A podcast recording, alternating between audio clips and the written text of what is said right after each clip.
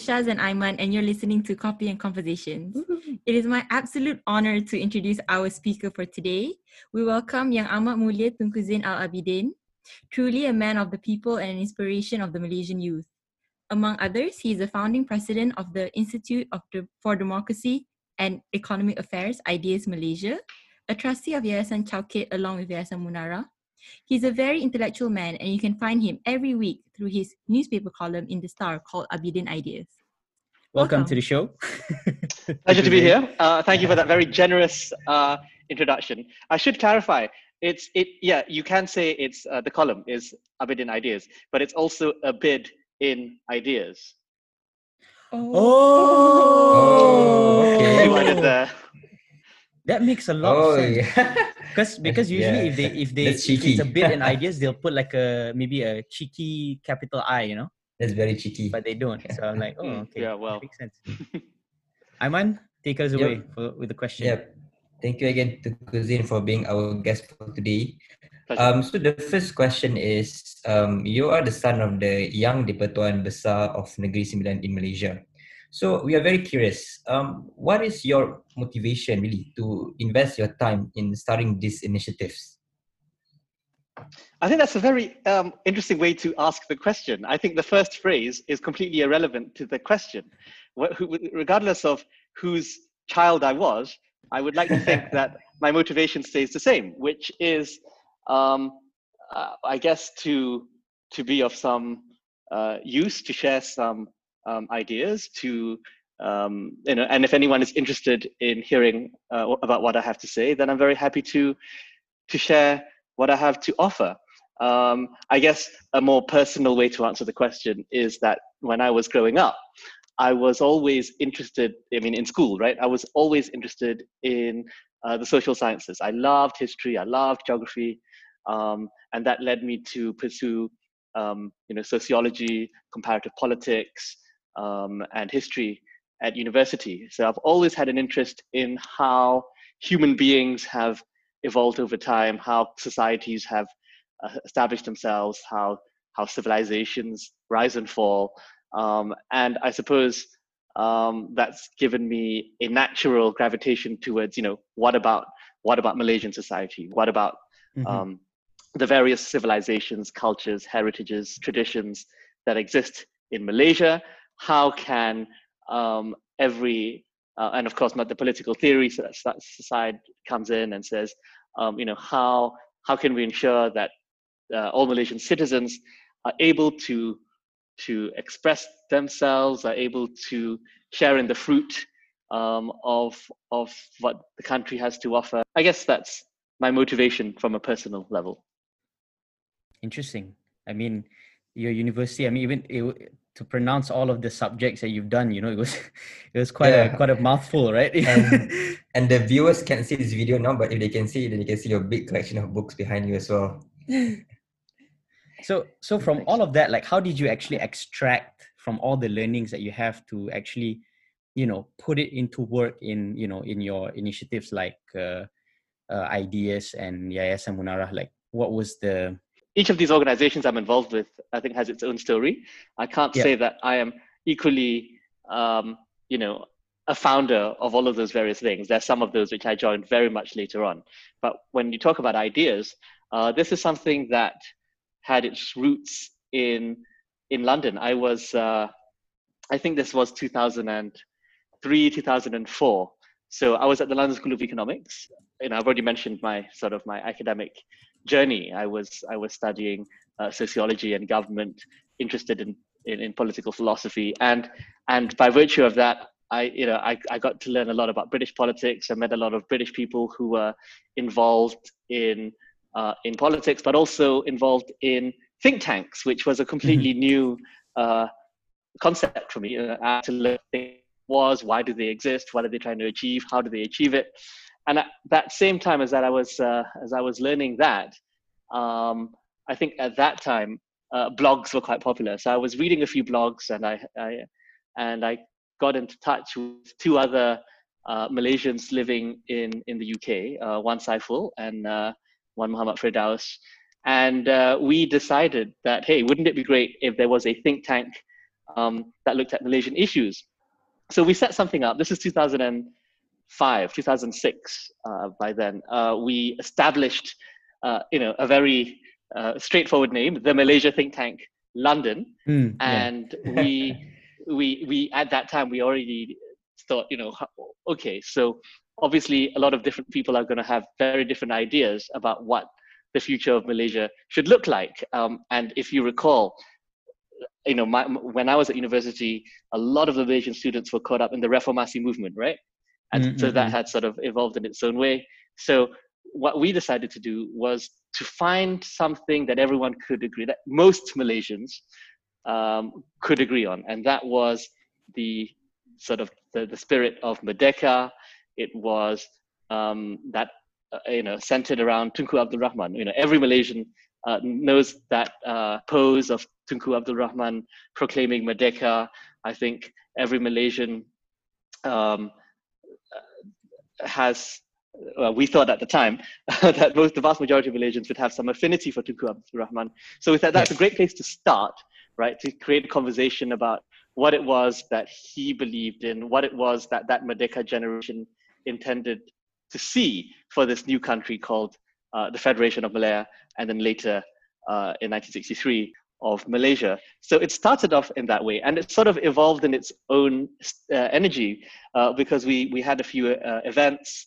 Um, you know, I think we we had event, our early our early events were about media freedom, about rule of law, Mhm. um, and sort of we were uh, very much encouraged by the uh, attendees that we got, and I guess from there it was a natural step when all of three of us were back in Malaysia in 2009 that we should sort of relaunch this uh, in a more proper way, and that's how we came up with the Institute for Democracy and Economic Affairs uh, ideas that explicitly um, took from these principles that we believe Tunku Abdul Rahman had. So rule of law, government that is that knows its boundaries, um, free market, uh, and um, uh, individual uh, uh, liberty. Uh, and I think since then the growth has been, uh, you know, obviously it's that's that's 20, 10 years already, right? So um, the, the the you know ideas has had you know various changes in terms of its leadership, in terms of its board composition, in terms of its staff size. But I think also we've become a lot more uh, familiar, even pragmatic in how we Mhm. pursue uh, the mission of achieving those principles.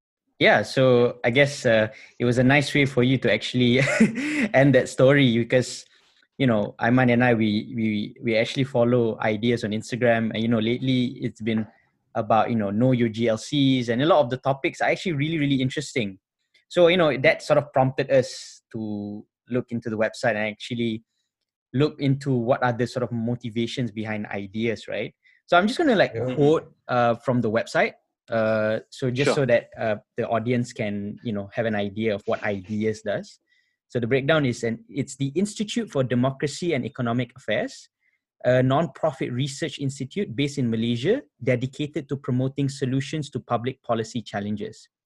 And the vision is a malaysia that upholds the principles of liberty and justice.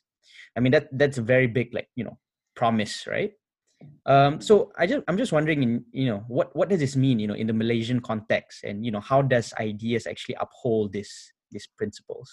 Yeah, well, that quote, uh, a Malaysia that upholds the principles of liberty and justice, is exactly what's in the proclamations, both the proclamation of Merdeka uh, and the proclamation of Malaysia. Uh, that phrase, liberty and justice, is used. Of course, um, everywhere around the world, people see liberty, people see justice, and there's a million different interpretations of what that means. Which is why, to me, it's important to look at the context, you know, and and and to see what the other actions and words and policies were to try and understand what it was that Tunku was getting at when he said that. Um, And I, I think uh, there are obviously different degrees of agreement about whether a particular interpretation of this is correct.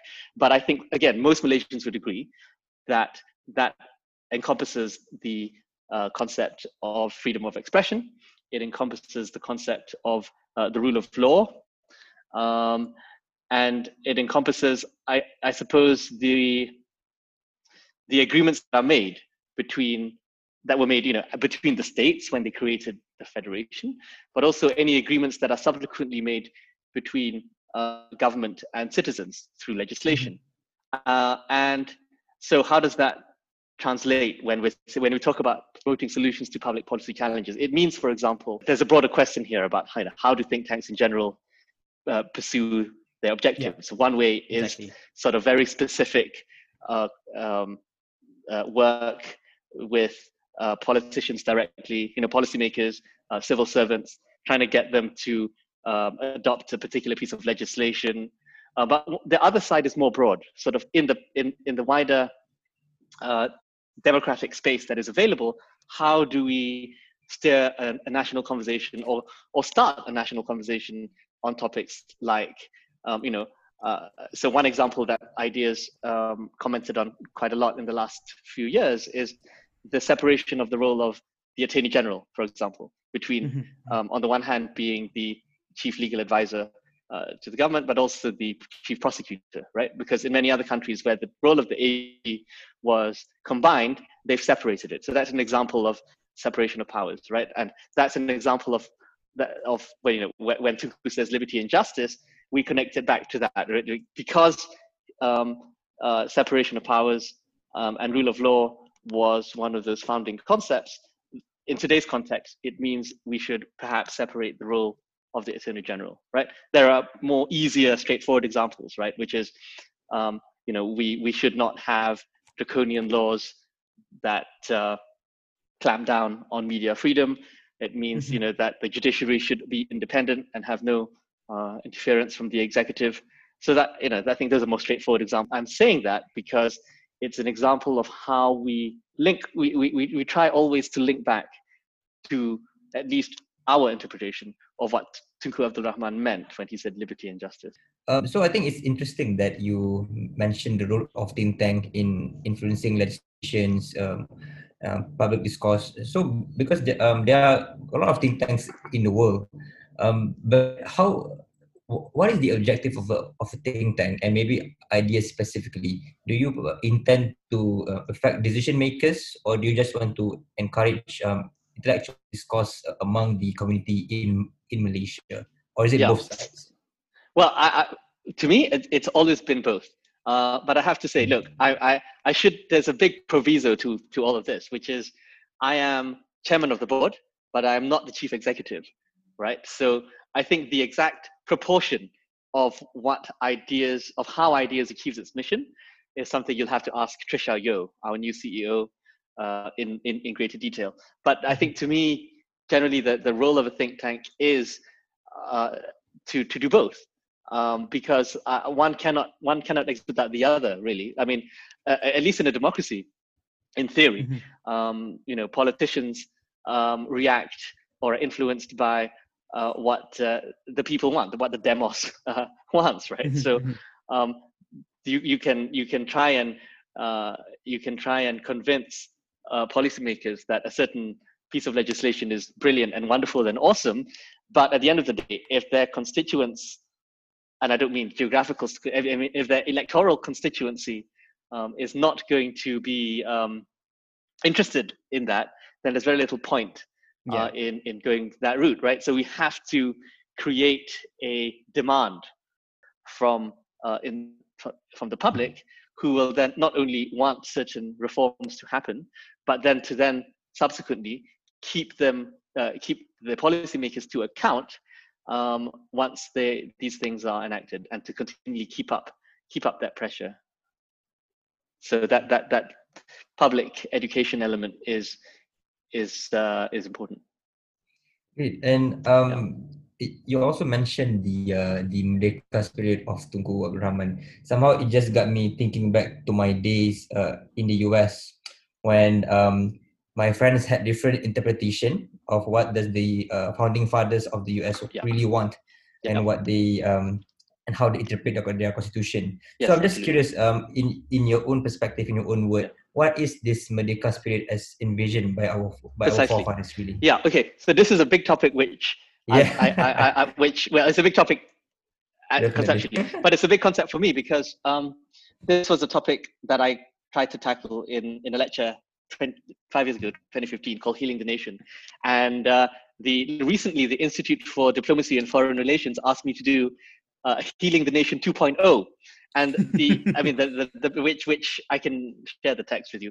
And, and I, like you, when I was in the US, I noticed exactly the same phenomenon. I mean, I was in the US in 2005, 2006. I went back in 2013 for, for a fellowship. And it struck me that US citizens are able to look at their constitution uh, and to sing their anthem and to fly their flag, but they can mean completely different things um, to those people, uh, you know, yeah. among any given group of, of citizens. And I think that is the path towards uh, division and uh, disaster, really. I think we, we, we, and we see that today in the US where the, the, there's polarization to the extent that it seems implacably two groups are implacably opposed to each other and it's very very difficult to to create any sort of consensus as to what the constitution really means or what the founding fathers really wanted. So it's always been my this you know my my deepest uh, hope that in malaysia we never um, get to that level of polarization. So what you know what can we do about it right? Um, that's why i think it's extremely important for all Malaysian citizens to at least understand, not necessarily agree 100%, but to understand that those that there were certain things that the Merdeka generation uh, uh, intended to do that received legitimacy. Right? We have to. You see, the the the, the concept of legitimacy is very important because obviously nothing sort of has a value. Nothing has any legitimacy unless in a democracy, unless you can demonstrate that um, democratic processes were used to arrive at certain uh, in, in certain situations. Uh, so in our case, we have a federal constitution. So uh, I think the vast majority of Malaysians will will accept that that federal constitution is legitimate. I think the vast gen- uh, proportion of Malaysians will also th- therefore uh, agree that the various governments we've had over the years are also legitimate because it flows from that supreme law of the land, which is the federal constitution. Now, that is not to say that today there are people with very different visions. There are Malaysians who want Malaysia to be, um, you know, uh, uh, um, an, an, an Islamic state, whatever that means to them. There are mm-hmm. Malaysians who, you know, there are still Malaysians who who want to see this country turn into a socialist republic, whatever that means to them. Again, uh, I think that's fine. You know, I think if you want to believe those things, that's up. You know, I, am not gonna um, say you can't believe in those things, but you have to accept the uh, legitimacy of what has been agreed before. And I think the problem is when you have groups who are willing to sort of discard that legitimacy and just or, or declare that all of that is illegitimate and therefore we must now start afresh with a new um, you know uh, state in whatever vision that they, uh, according to their own political philosophy because if you have that uh, approach then the inevitable conclusion is that no agreement has any legitimacy whatsoever if you can just simply yeah, yeah. change things right. Uh, like that uh, then then uh, that's not a that's that that is not a way towards a stable uh, nation. Uh, so to me, it's important that we inculcate uh, this, uh, this, consensus about what it is that uh, that generation um, intended to see for Malaysia, and then also I think to to then accept that various there were various uh, attempts subsequently to rearticulate that vision each of which also had their own legitimacy to some extent. So the Rukun Negara in 1970, right? We all we all know what the Rukun Negara mm. says, uh, and I think again the vast majority of Malaysians can get on board and mm. uh, you know and say again interpretation is an issue, but I think the vast majority of Malaysians can say yeah, you know I, I think the Rukun Negara is a good thing, um, and then we can look at um, you know Vision 2020, right? Yeah. So that was you know a vision that was articulated again by a government that had legitimacy. It must count for something.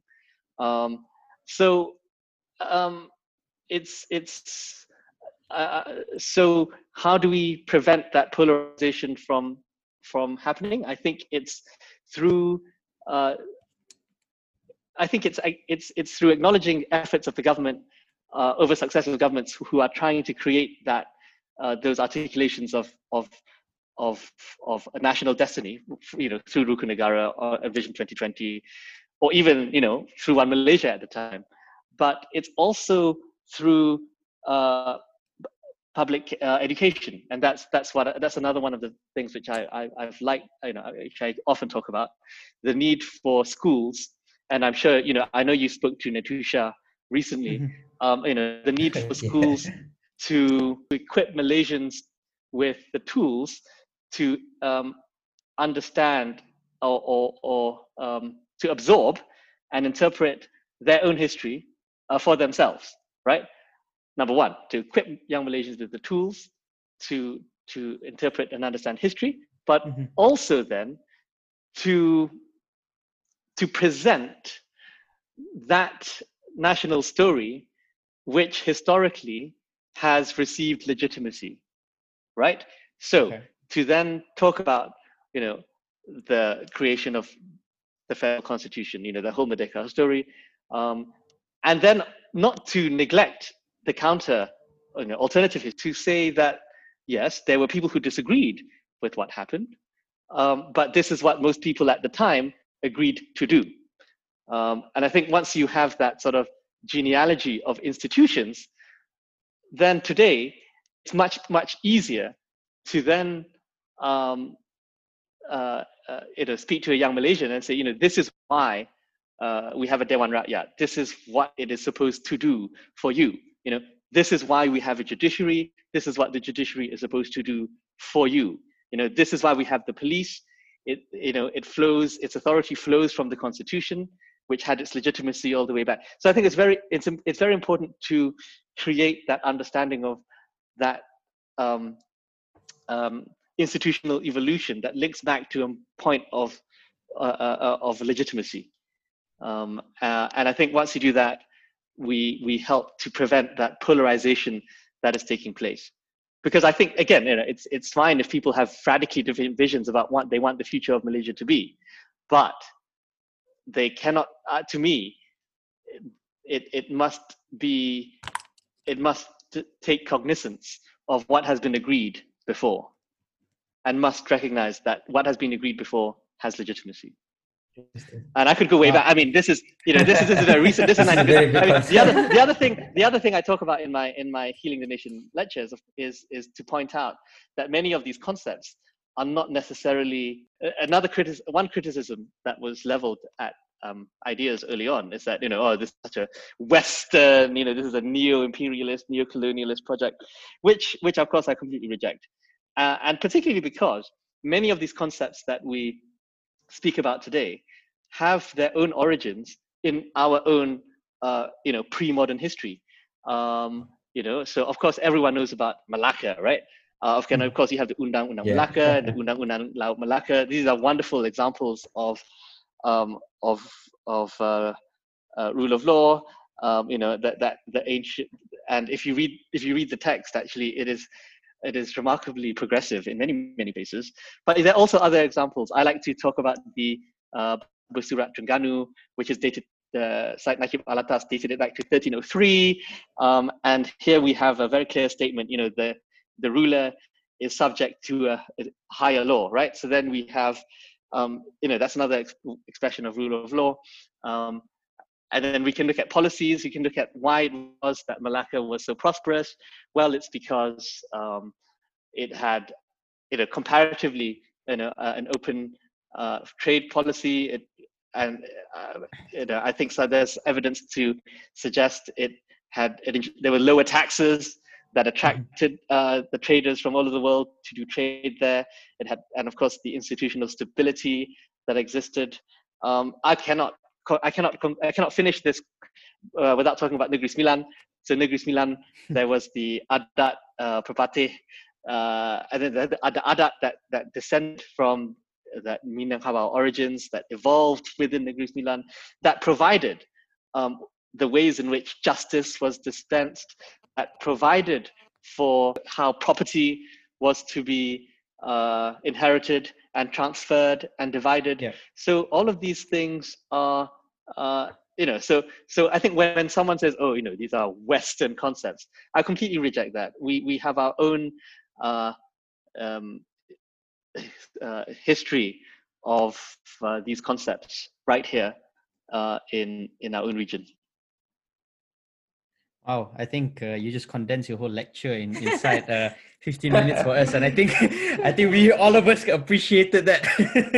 yeah, sorry. I think I think That this is is one of the parts we'll need to do some editing later Yes. because that was rambling. no, no, but that, that that was amazing because uh, you know I think a lot of us, you know, I personally, you know, I I didn't do SPM Sejarah, so actually I missed a lot of what you said uh, in terms of developing my own understanding of Malaysia's history. Well, I have to say that SPM Sejarah is not necessarily the way in which you have learned this Okay. either, right? I think I think I, I, I have had many conversations with teachers about the deficiencies that you know that, uh, that in the way that all these things are taught, uh, and uh, that is well, that's a topic for another a different day. time. But, yeah. okay. yeah so i mean because uh, you know we talked about you know your your time in ideas and how it developed into you know talking about um, the future of malaysia and what we see merdeka as impacting how you know the youth will see malaysia in the future right? So Hmm. you know all of this as well as you said you even said it just now all of this also needs to be sort of incorporated in the democratic process right? And you know and that is one of the fundamental things that ideas pushed for. And i think in in terms of relating it back uh, you know to the next question is Hmm. you know how, what is your thought on the maturity of malaysia's democracy? And you know how, how has it developed you know as you talked about all this undang-undang from the past uh, you know and how does you know malaysia's democracy actually develop throughout time from independence? Or even if you want to push it back before independence i mean that's up to you up till now. Yeah. and how do you see it moving forward? Um, well, there is uh, there's no easy answer because you can look at various different examples, which you know, in, the, in even in the last ten years, which point to great progress, and you can point to other examples which suggest um, you know going backwards. Um, but I, I think maybe again the story of ideas uh, sort of helps to uh, give this a, a better context. I mean, I, when ideas came back, when Malaysia Think Tank was formed, and then when we made ideas, uh, when we established ideas back in Malaysia, uh, this was coming, you know, this was still the time during or after uh, Pak Lah, right? And I think one of the things that many people in civil society uh, noticed about Pak Lah's premiership was an opening up of democratic space, right? There was no way uh, ideas could have existed in the premiership before Pak Lah.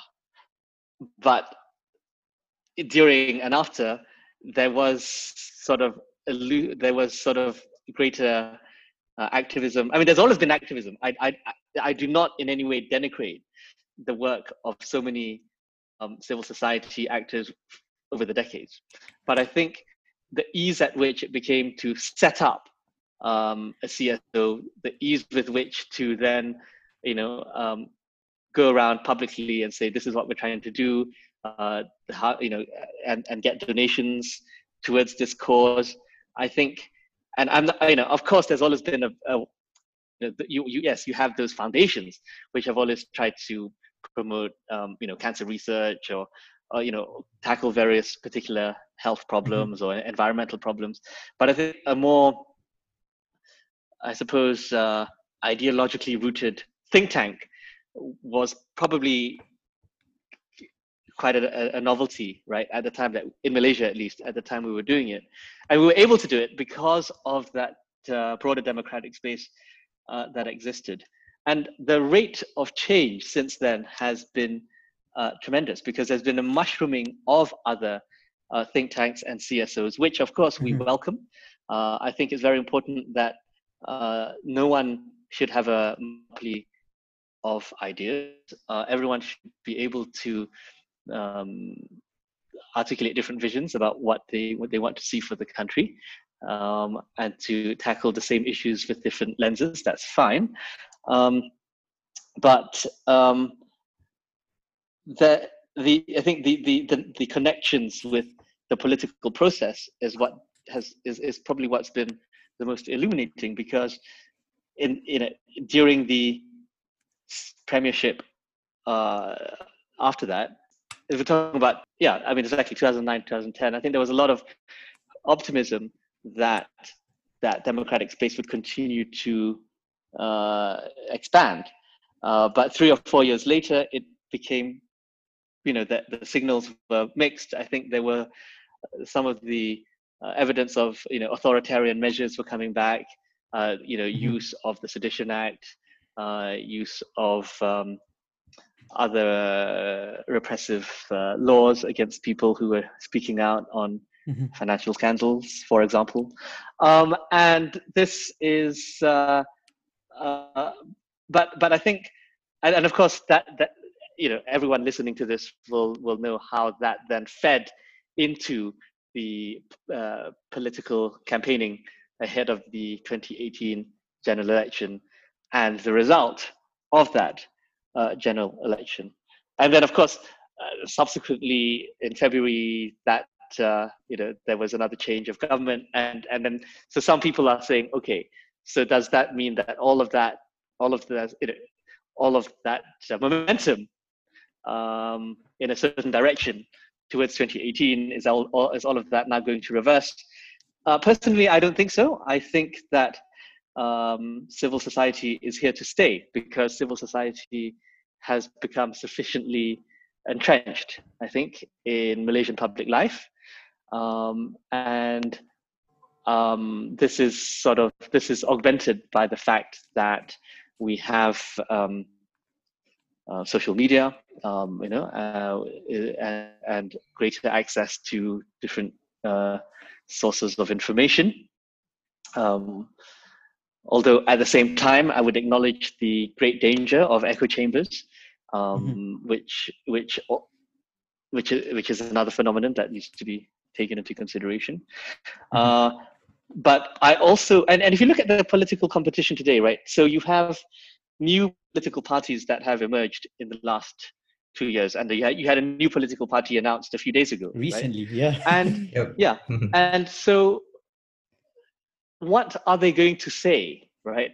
If you have so many political parties who are competing for the same demographic, I, to me, it, it you cannot just uh, serve the same old message from before, particularly when you now have so much more competition. And I think this is a good thing because it means that you have to innovate. You have to come up with something more compelling uh, for to to you know to win. Um, and while some people would interpret that as okay, we need to get more money and bribe more people. I think a lot more uh, people, a lot more in the political arena would say uh, we need to offer better policies. We need to offer a better vision. Uh, so I think because of that, we should be seeing more, um, you know, more appeals to checks and balances, to better, you know, better governance.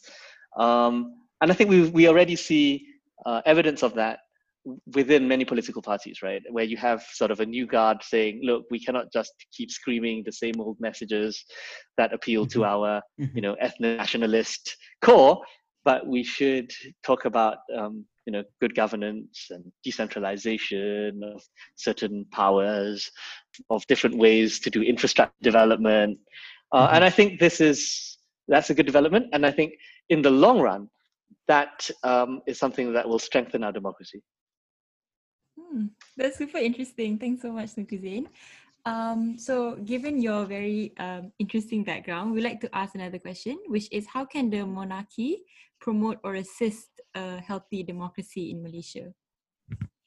Yeah, so there are several ways to approach this question. I think one way to approach it is to is is is sometimes this question is being asked in a way that presumes that there is some inherent contradiction between having a monarchy and being a democracy.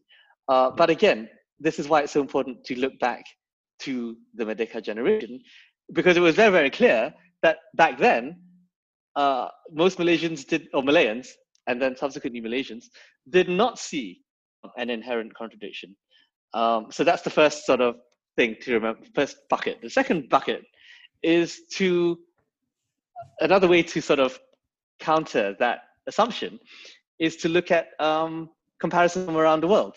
I think you can look at numerous um, indices uh, of democracy, you know, that rank the various uh, democratic countries around the world. Um, and despite the fact that monarchies are a minority of all countries in the world, a very large number of them, or I should qualify, constitutional monarchies, um, are among the best democracies uh, in the world. Um, the likes of uh, oh, okay. Denmark and Sweden, of the United Kingdom, Canada and Australia, of course, are constitutional monarchies. Um, of Japan, uh, and you look at the Middle East, uh, I think it's been observed that the, the, those countries which are monarchies uh, tend to do better institutionally and in terms of freedoms than those who aren't. So Morocco and Jordan, uh, for example. Again, I have to qualify constitutional monarchies. So I think um, in Malaysia, we should, that's the second bucket, right? So then why is this the case, right? Why is it the case that uh, monarchies can be actually be very, very successful democracies? Um, yeah, this, again, this, that, this could be a, a topic for an entirely different um, podcast. But I would say that there are several ingredients that make this possible, which is number one, it, by having a person who is different, uh, a head of state who is different from the head of government, and one who is appointed not through a political process, you are able to then have uh, an apolitical figure of unity uh, that doesn't rely on political patronage or pandering to political parties in order to enjoy that position. Uh, that's number one. And, and I think there are a number of things that flow from that as well, because I think in most of these countries, um, the uh, military um, owes their allegiance to the monarch and not to the um, not to a politician. So again, so this this protects, um, you know, this reduces um, the possibility of a military coup I'm not saying that not, not, not, this is not necessarily true in every case, but it is just this is just one feature which I've observed uh, is true in many uh, uh, monarchy, constitutional monarchies. Um, another would be the fact that um, in many of these countries, the monarchy is uh, uh, uh, plays a part in public life beyond the constitutional roles as well. So that sort of integrates them into the nation. So what, what am I talking about? I'm talking about being, uh, you know, chancellors of universities, of being patrons and trustees of, of, of, of various foundations, um, and of, of being involved in many different aspects of the nation that provides, um, again, this, this sort of figures of unity that are apolitical, uh, that you know, and each one of these helps to provide stability. I think in a way that uh, in a in a in a in a in a republic is uh, more difficult.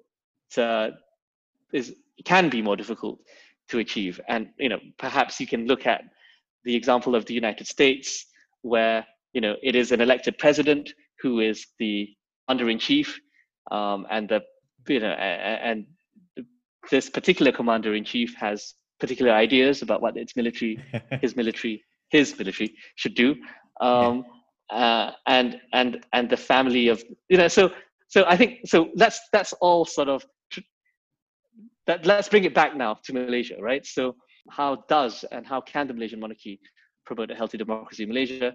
And I provided those two approaches, and I think I've spoken about the international one quite a bit. Um, I would encourage every uh, Malaysian to read uh, the very first royal address, the Titah Ucapan, uh, in the Dewan Rakyat. So this is the 12th of September, 1959, I think. You can find it on the Hansard. uh, yeah, I think it's the 12th. You can find it on the Hansard website, and you will see what the first Yang di-Pertuan Agong uh, said about, you know, what he thought of Parliament, what, what he thought uh, Malay, uh, parliamentary democracy was about. Uh, and I think that is um, quite um, enlightening uh, um, to me. Um, but um, so, but that's like that. So today, how do I see? I think some of the things which I mentioned earlier about the various roles that the monarchies have, um, in terms of being active in.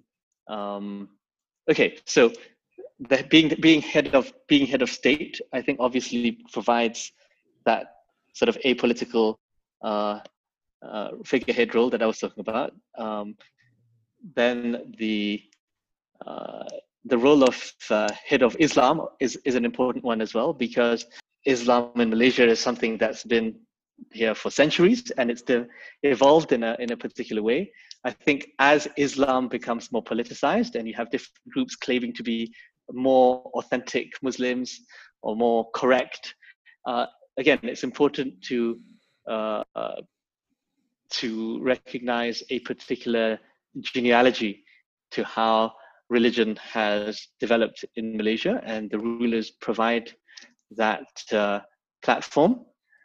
Um, the ruler, I mean, of course, the Yang di Agong is the head of the armed forces, and the rulers are colonels and chiefs of various uh, regiments within the army and of the navy and the air force. So again, this means that our soldiers, um, you know, it, it, it becomes much more difficult for a politician to order a general to do something because the general has is, is made his allegiance to the king. Now, this is not a frivolous point. There were at some at, at, at, you know at a couple of occasions in the last couple of years, and particularly during the time of the election, um, there were of the 2018 election, uh, there were various people s- speculating you know, would the uh, would uh, you know the politicians try and use the military in certain in certain ways? Um, mm-hmm. And you know, it was very reassuring to speak to members of the military who says, "No way, there's no way if uh, X politician uh, asks us to do something that we will do that. Our allegiance is to the king." So that's just one concrete example yeah. that I that I that I encountered that shows how that check and balance was uh, uh, you know a real thing. And of course embedded within the constitution are many cases of appointments that require the uh, consent or um, consultation with the uh, conference of rulers. Um, so senior you know the chief justice for example other senior appointments within certain institutions you know it is it is not merely a case of the government of the day uh, push, you know, demanding that a certain candidate must be appointed to something, it also requires the um, Agong in consultation with the Conference of Rulers to to that to make uh, that appointment. So I think this has an, I mean that that method of appointment already has an effect in deterring bad appointments. Mm-hmm. But mm-hmm. even if a bad appointment was suggested, that there was a, there is a process to prevent that from happening. So again, I think if you look back through the archives, you will see a, some cases where um, controversial judges might have been recommended to for elevation, but the conference of rulers then deliberated and you know and another person was appointed instead. So that is um, that's another example of where checks and balances uh, hmm. are in process. Uh, chancellors of public universities, and I think this is this is uh, something which I being involved in UKM uh, myself. It really it really uh, is not. It, it, it, yes, yes. It, there's there's that ceremonial aspect of receiving the scroll. The interests of the ruler. So my father read um, uh, law, um, and so there's, you know, there's this, um, you know, there's this lecture series which has been created that there is a, a, contribution that is made towards the academic uh, direction. Um, another example is the uh, in, in, sports associations. I think everyone knows the affinity that uh, the late uh, Sultan of Pahang and, and the current uh, Sultan of Pahang, the present Yang Di-Pertuan Agong, has for football. Uh, but um, you know, my father um, is patron of Negeri Sembilan squash and also uh, Malaysia, you know, squash Malaysia. Um, mm-hmm. The Sultan of Terengganu competed, won gold medal in the uh, Sea Games in his equestrian equestrianism. So that that that involvement in sports can have a literal benefit with a gold medal, but I think it also um, enables Malaysia to maybe um, punch above our weight in international, um, you know, in international bodies uh, because of that uh, royal involvement. Uh, another example is more widely in certain foundations and trustees. You know, a lot of the um, foundations that exist, uh, which receive royal patronage, have have sort of cast a light on neglected uh, issues and neglected uh, pursuits um, for some time. So take Songket, for example, right? Uh, the, the Sultanah Nur Zahirah of Terengganu, again, um, you know, was involved in the setting up of that uh, foundation that really uh, helped to elevate Songket uh, from mm. from you know from a from a from a position that it was being forgotten, and you know now you have weavers um, who are sort of bringing that craft back alive. Um, the Tunku Aziza uh, Fertility Foundation, right? So our Raja Permaisuri Agong um, uh, had, uh, um, you know, had reasons to be involved in in that to set up that foundation, um, and that's cast a light on the, uh, you know, on the plight of uh, women with uh, fertility issues. There, you know, and there, there are numerous uh, other yep. examples where this is the case. So I think mm-hmm. all of these things. This is a very very long answer. I think this will have to be seriously edited. but in short, short, the role of Malaysia's monarchy in promoting a healthy democracy in Malaysia is constitutional, but also goes beyond the constitution in being involved in so many other institutions that provide stability um, and help cast a light on things which you know the politicians might necessarily uh, not take an interest in. I could talk about yeah, February. I, I, mean, in Fe- I mean, of course, of course, I mean, February. You had. Imagine if in February we did not have a Yang di Agung, right? What would have happened with two different parties claiming they have yeah, uh, statute declaration and they, they have yeah. the majority, it, right? So this is a clear example of where um, you need an arbiter who is above politics, who is able to make a decision that is in line with the constitution, that provides stability to the country. And that's exactly what happened mm-hmm. in February. Now, obviously, there are some people who are not going to be uh, happy with that, but um, you, but as a constitutional monarch, those actions in, in, in, in performing that role, um, the constitution um, has to be followed. And I have heard no serious um, contest to the constitution constitutionality of what um, what happened or the oh. decision that was made. Yep. Yes. I think there are a lot of examples there that our listeners can definitely pause and digest because uh, um, I think you make it very obvious on how the way the monarchy interacts with our community kind of shapes the conversation and shapes the community in Malaysia as well. Um, so, Tengku we are actually pushing our last question. Mm-hmm. So we ask this question to all of our guests. Um, so, uh, but it's kind of hard to ask it, uh, to to ask it to you because our question goes: If you are not doing this, what would you be doing? But then because you're doing so many things, so I do have an answer. so if you are not doing whatever you are doing now, what what would you uh, what would Tunku Zain be doing? Uh, two, I think there are two different. There are two different. Uh, well, I do try to do them, but I would have I guess I would if I if I was better at these things, I would be doing them full time, playing squash or tennis and playing piano. Uh, that's that's what I. Those are my two. Uh, I mean, if you if you count racket sports in one category, I think uh, racket sports and um, music are my real passions. If I was better at them, I would do those things professionally, but I am not so they are they remain my hobbies um, and i and i focus on on the other work that i've that i've mentioned. Yeah. Nice. At least uh, you know some some people couldn't you know take actually take some time to answer that question but you you have to really think yeah. okay like what what actually would i do in a different life? Yeah. So yeah. okay i did i know you you you, you sound like you're going to round off but can i answer a question which because I think my, Yeah, my, sure. my answers on ideas were quite uh, broad, but I have four specific examples about the policy areas which ideas contributed to. If I can answer those. Sure, sure. Yeah. Um, Yeah, that'd be so amazing. If you want to talk about, so if you want to talk specifically about in, in terms of policy, um, you know, where ideas has contributed, um, uh, maybe I can just mention uh, four.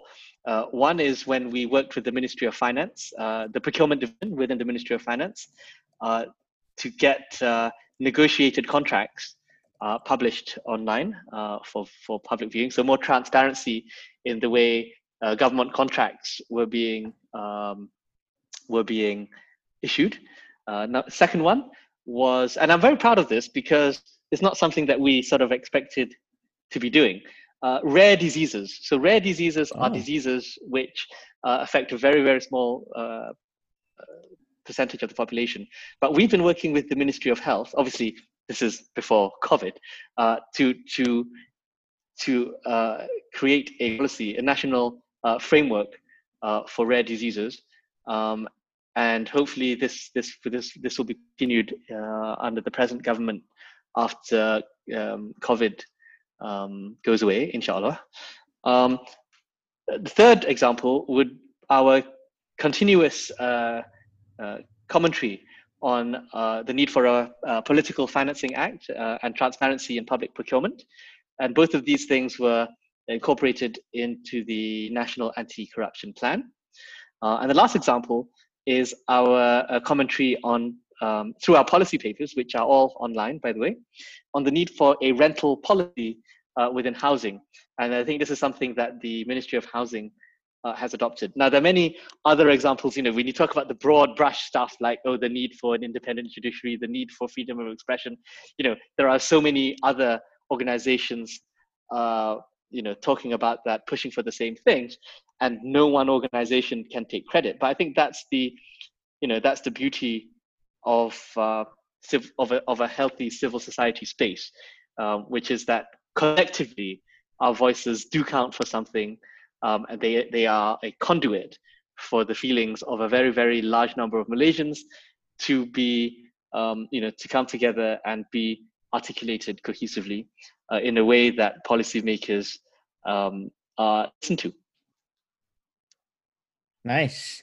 I mean, that's a Okay. caveat at the end. I think I think that's a good, you know, good time for us to uh, close up. I mean, Tunku Zain. Honestly, that was like uh, an hour full of uh, knowledge. And. I made I So made I- most of it up. so you know we we truly appreciate it uh, and i think our listeners can actually appreciate uh, a lot of this i think we you know at 10 o'clock at night i think it's a good time to sleep and digest all of this so you know um, we appreciate your time uh, thank you so much Yeah. for coming to the show you know we would love to actually maybe next time we bring you to talk about all the different mini topics that we could have expanded touched throughout our podcast Yeah. that we touched Yeah. earlier you know so thank you very Sure. much Sure. Don't be